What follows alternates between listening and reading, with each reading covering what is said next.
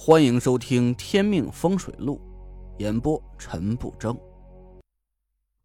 第一百九十集，田慧文把脑袋凑过来，眼睛似笑非笑的看着我。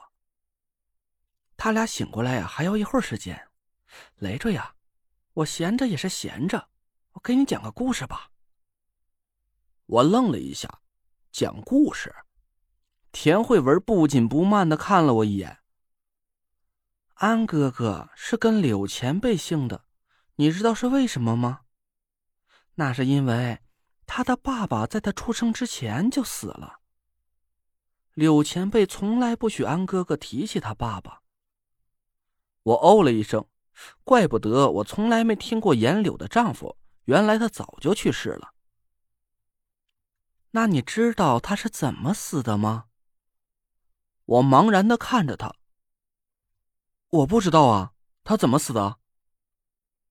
因为啊，安哥哥的爸爸背叛了柳前辈，他出轨了，喜欢上了一个长得很漂亮的小姐姐。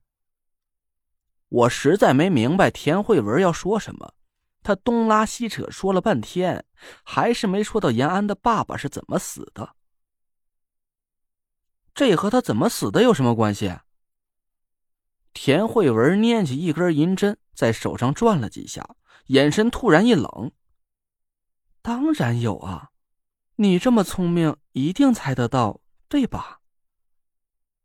田慧文手上的银针闪出一道寒光，我猛地打了个哆嗦，腿都吓软了。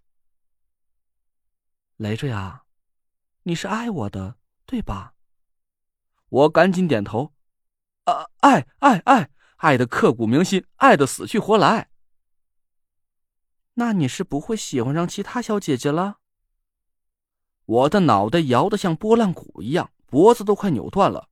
啊，不会，不会，不会，不敢，不敢，不敢。田慧文满意的笑了，她又恢复了那副甜美的模样，我却冷汗流了一脊梁啊！我现在只想尿尿，我哪敢去看什么小姐姐？他这要是哪天半夜爬起来给我随便扎上几针，我就和严柳的丈夫一个下场了。屋子里的气氛很冷，大家都沉默的坐着，目光都聚集在两名受伤的队员身上。说起来也怪，他俩的舌头上扎着银针，竟然像是两节僵硬的木头一样，直直的伸在嘴外面。过了半天，俩人也没反应。王月有点坐不住了，王月小声的问道：“嫂子，还要等多久？”田慧文歉意的笑了笑：“这个，我也是第一次亲手针灸，要过多久才能好？其实啊，我也不知道。”呃，大家都沉默了，个个脸色都阴晴不定。突然，一名队员叫了起来：“哎，你们看！”我赶紧向两名队员脸上看去，只见他们脸上黑气是越来越浓郁，两只耳朵里正在往外冒着浓黑的血水，一股腥臭的气味弥漫在屋里。田慧文用干净毛巾擦掉他们耳朵里流出的血水，又捻起一根银针，正正的插在两个人的额头正中。一股浓郁的黑气从他们头上飘出来，我被那股恶臭熏的是头晕眼花。赶紧打开门通风换气。两个人脸上的灰黑色迅速的退掉，才过了几分钟的功夫，他们脸上就显示出了红润的颜色。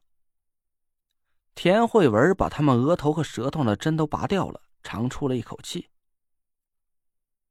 啊，好了。不过他们现在呀，暂时还醒不过来，需要卧床静养几天。记住，不要给他们吃东西。”打点营养液维持体力就可以，两天之内就能醒过来了。王月高兴的拉着田慧文：“谢谢嫂子。”田慧文笑得很开心。我看他那张天真可爱的脸，心想：要不是刚才我亲耳听到他讲的那个故事，我一定会认为眼前看到的都是真的。王月带着队员们道谢离开，我和田慧文收拾了一下狼藉的客厅。看看时间也不早了，爸妈，那我们就回去了。哎哎，别呀，你先把夜明珠净化了，我可不想天天都有狼跑过来给我当门神呐。我拍了拍脑子，和田天祥来到他的书房。这倒不是什么难事儿，夜明珠里啊，并不是煞气，只是残留着老狼王留下的一点气息而已。我简单的摆了个道场，点起清香素烛，供上夜明珠，念了一遍净身神咒，夜明珠里的死气就消散不见了。我收了道场，却感觉夜明珠好像变了个样子。和刚才有点不一样了。哎，累赘啊，这夜明珠的颜色怎么变了？不会是坏了吧？田天祥这一说，我才发现夜明珠的颜色确实是变了。这颗夜明珠本来是散发着淡黄色光芒的，可现在却变成了浅蓝色。我奇怪的捧起夜明珠看了半天，确实没再发现什么不对劲的气息了。哎，怪了，这东西竟然还会变颜色。这样吧，爸，明天我叫蒋亮过来看看。他常年混古玩圈子，见多识广，说不定这还真是什么宝贝呢。哎，行，你和慧文也累了一晚上了，早点回去休息吧。哎，对了，这玩意儿不会再招来什么狼啊、虎啊的吧？不会了，放心吧。我和田慧文回到家里。我一路上低头不语，心里在想着一件奇怪的事儿。在对付那只变成尸煞的狼的时候，我就隐隐约约的有种感觉，好像那只狼和某个人有什么联系。但是田慧文手里的银针一直在我脑子里闪来闪去的，我总是没法集中精神。直到躺在床上呀，我也没想明白，那只狼到底会跟谁搭上边儿。田慧文抱着医书躺在我身边，我又叹了口气。他现在已经彻底魔怔了，每天和我说不上几句话，要不就扎在一堆厚厚的书里，要不就是摆弄院子里的那些花。他的医术已经让我刮目相看了，只是我还没明白，这夏天执意让我教田慧文种花到底有什么用。累赘，嗯，你说。安哥哥教我的医术厉害吗？啊，厉害呀！他合上书，看着我，撅起了嘴。重新夸我，你的态度不真诚。我把他搂在臂弯里，在他额头上亲了一下。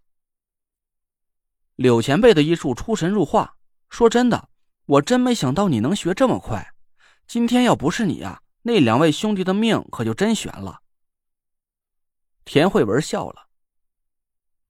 我也没想到自己会这么厉害，安哥哥教过我，他说活尸煞气和死尸的不同，因为死尸煞气呀只是死物，而活尸煞气带有活人的基因，会在身体里分裂繁衍，很难对付。我厉害吧？一下就解决了。我点头道：“是啊，半个多月之前我也中了郑玄的活尸煞气，我只是吸收了一点煞气，就差点没命。”要不是蒋亮用尿呲我，我突然停住了嘴，脑子里一下子闪过一个熟悉的名字。田慧文见我呆呆的发愣，奇怪的摇了摇我的胳膊。累赘，你想什么呢？我呆坐了半天，猛地掀起被子跳下床，一把抓过了手机。喂，亮哥，别睡了，赶紧起来！蒋亮的声音不满的嘟囔着。干嘛呀？这大半夜的，陈爷，你这抽哪门子风啊？你现在马上去西郊火葬场接上周师傅来我家，顺便把苏梅一起接上。蒋亮顿时睡意全消。哟，听您这意思啊，是有大事要办了。我看着外面漆黑的夜空，嘴角闪过一丝冷意。我想，我这次是真的找到他了。